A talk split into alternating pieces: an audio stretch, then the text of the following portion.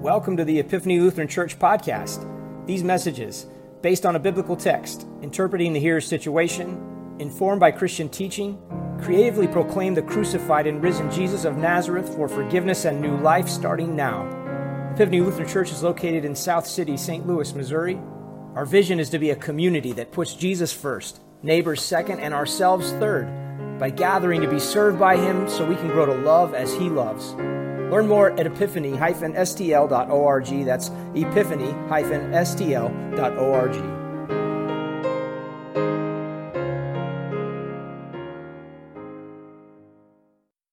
Our sermon text is from our gospel reading from Luke 7. And when they came to Jesus, they pleaded with him earnestly, saying, He is worthy to have you do this for him, for he loves our nation and he is the one who built our synagogue. And Jesus went with them. When he was not far from the house, the centurion sent friends, saying to him, Lord, do not trouble yourself, for I am not worthy to have you come under my roof. This is our text. I suspect you've all had a similar experience. Walking along a street or a park, you are encountered by a dog, or more precisely, a large adolescent dog with the body of an adult, but the personality and manners of a puppy. And on the other end of the perpetually taut leash, the owner strains to keep the unbounded strength and energy in check. And it's not an easy job.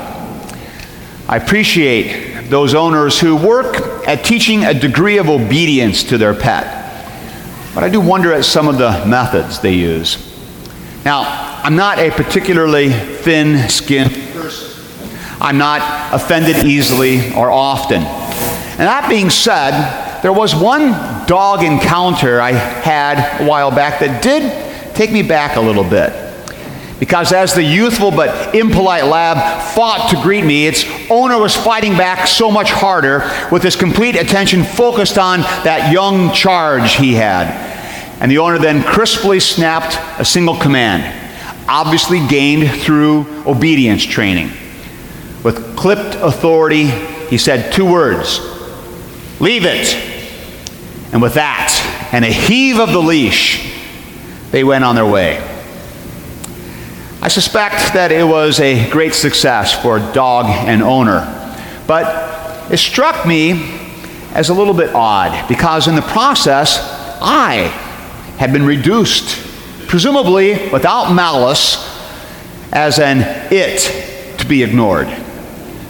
I had been consigned to the status of a training exercise and categorized in the company of squirrels, fire hydrants, interesting French poodles, melting blobs of ice cream, and rotting possum carcasses. Leave it. Indeed, I was an it to be snubbed by a dog. I had been put in my place. But being a theologian of the cross prepares one for such things. A theologian of the cross understands the hard truth about himself and is fully aware of exactly where he stands. He does not think too highly of himself and does not try to preserve his own dignity or worth. He knows that he is nothing more than a broken, fallible creature who is dependent on his Creator and Lord for absolutely everything. And a theologian of the cross is fine with that. Luther was a theologian of the cross. That's why he could refer to himself with rather strong language with things as like a maggot sack or a real hard boiled sinner. He knew the score. And so to be considered and it to be ignored actually seems about right for a theologian of the cross. And I imagine you kind of know what I'm talking about because you also have been trained to be theologians of the cross.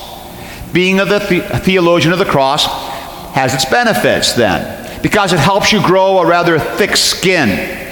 On the other hand, though, it also makes this story we have this morning about this mysterious centurion who speaks but who never appears in the story, become a problem for us. It's a bit hard to take, isn't it? In fact, of the three challenging readings this morning, this one maybe has the biggest problem of all. Now, it's not the healing of the dying servant that is so difficult. That's no problem. It's exactly what we expect Jesus to do. Now, the hard part in this gospel narrative is all of this talk about the worthiness of the centurion. This anonymous centurion must actually have been quite a guy. He builds a synagogue for the people he helps rule. He worries mightily about a slave that is treated more like a part of the family. And this Roman soldier even inspires a delegation of Jewish elders to lobby Jesus on behalf of the centurion. And yet, despite all of his credentials and his remarkable resume, there is still part of us that chafes at this notion that this man is actually worthy of a miracle. It's not an idea we like at all. Worthy, well, that's a category designation we tend to resist because we know better. We know that no one is worthy. No one deserves preferential treatment. No one earns Jesus' attention and favor. And so it bothers us that such a fuss is made over a man who is, well, just a man. Someone, it seems to us, someone needs to put this guy in his place. And someone does. The centurion puts himself in his place. It turns out that the centurion also knows what we are sure of he is not worthy. And that's a relief. It's good to know that at least someone in the story seems to know the score. The centurion's own self assessment that he is not worthy doesn't entirely solve our problem, though. Because, after all, while the centurion may have had a very humble attitude, this humility only serves to make everyone else in the story seem to consider him all the more deserving and worthy. Not even Jesus disputes the argument about the man's worthiness for healing intervention on behalf of his servants. And so the problem of worthiness is not so easily solved. Could it be is it possible that our eagerness and even our need for the centurion to be put in his place is prompted less by our yearning for the vindication of good theology than it is for the vindication of our own sorry selves? You know it as well as I do. We are all inveterate defenders of self. It seems to be ingrained, or at least certainly taught as part of our fallen human nature. From our earliest years, we have learned that one of the most effective ways of comparing favorably to others is not to allow those others to rise too high above the common herd of ordinary sinners. Those who set the bar too high make life difficult for the rest of us. They skew the curve no one likes the guy who gets 100%. So we need to bring them down a few pegs. And so we are very good and very proficient at the art of putting people in their place. That is, we are good at the art of knocking people down, correcting overestimates of self worth, and exposing those who look too good as just plain old sinners like the rest of us. And so we ridicule the pious man as a moralist and a killjoy.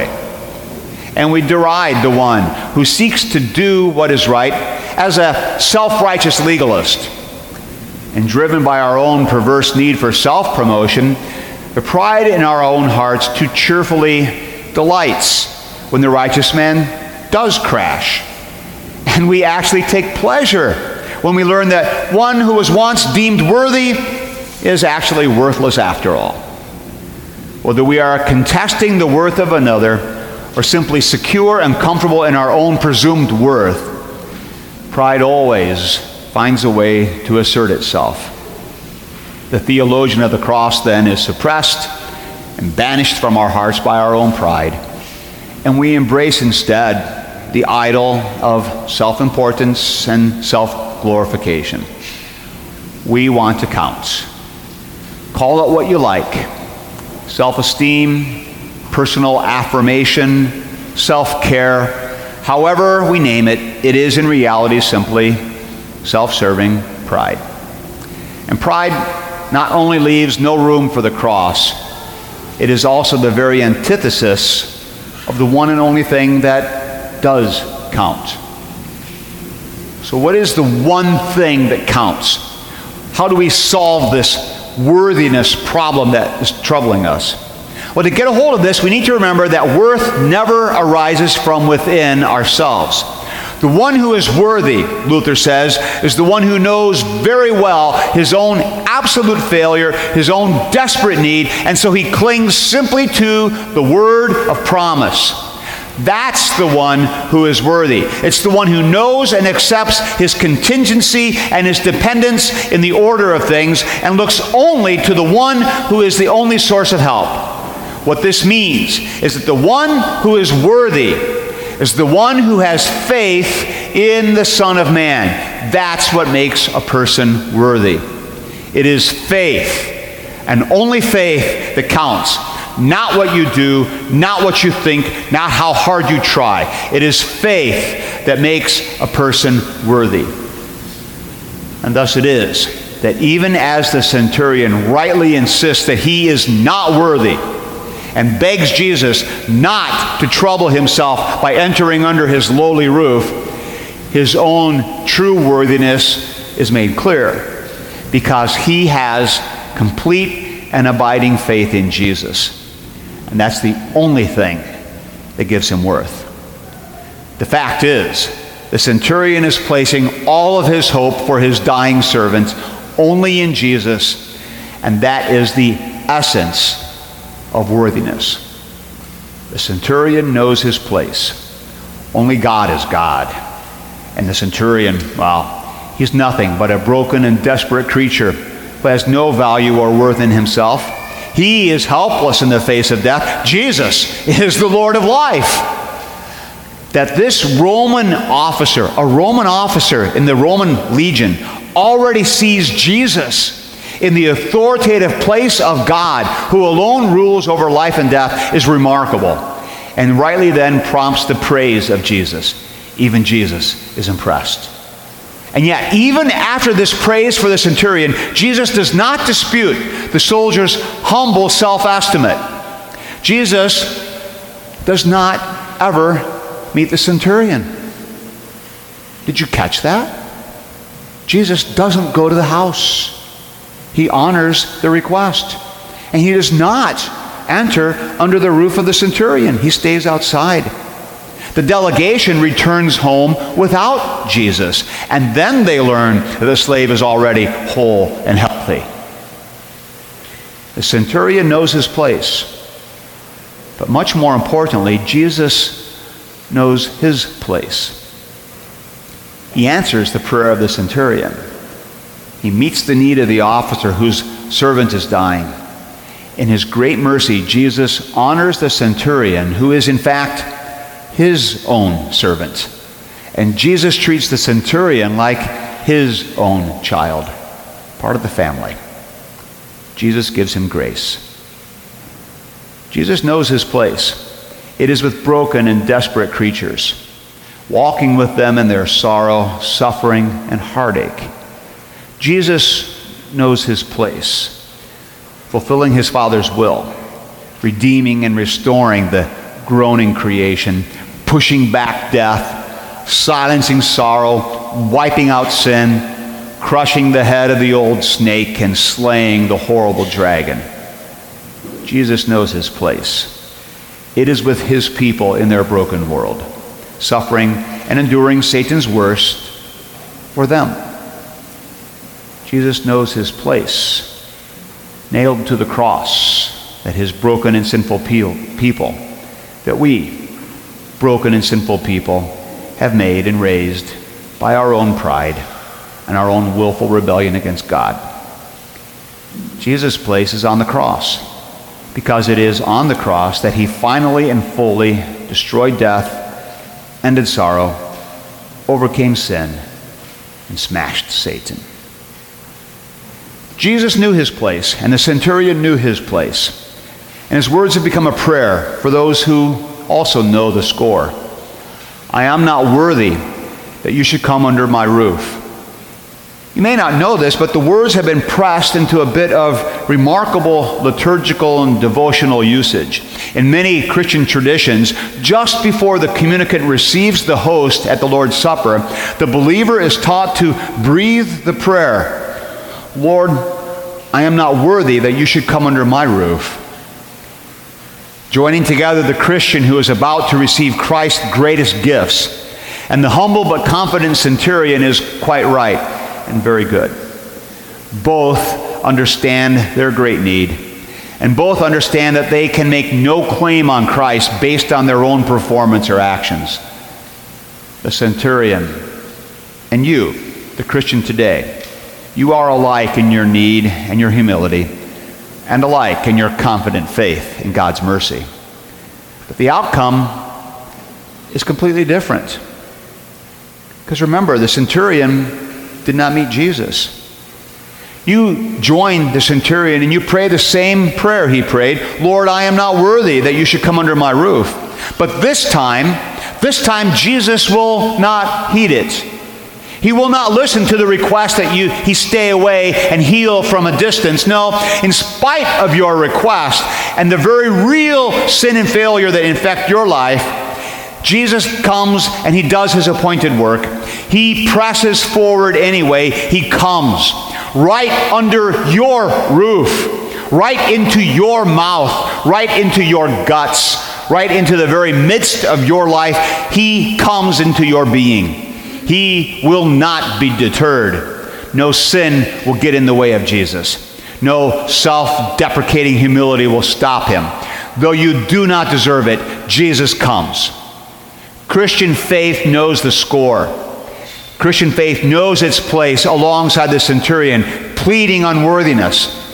But then Christian faith must watch in amazement and joy and marvel with pure delight in the audacity and appalling disordering when Jesus inverts the right order of things, disregards what is deserved, ignores all questions of worth, and actually enters and then stays under your roof.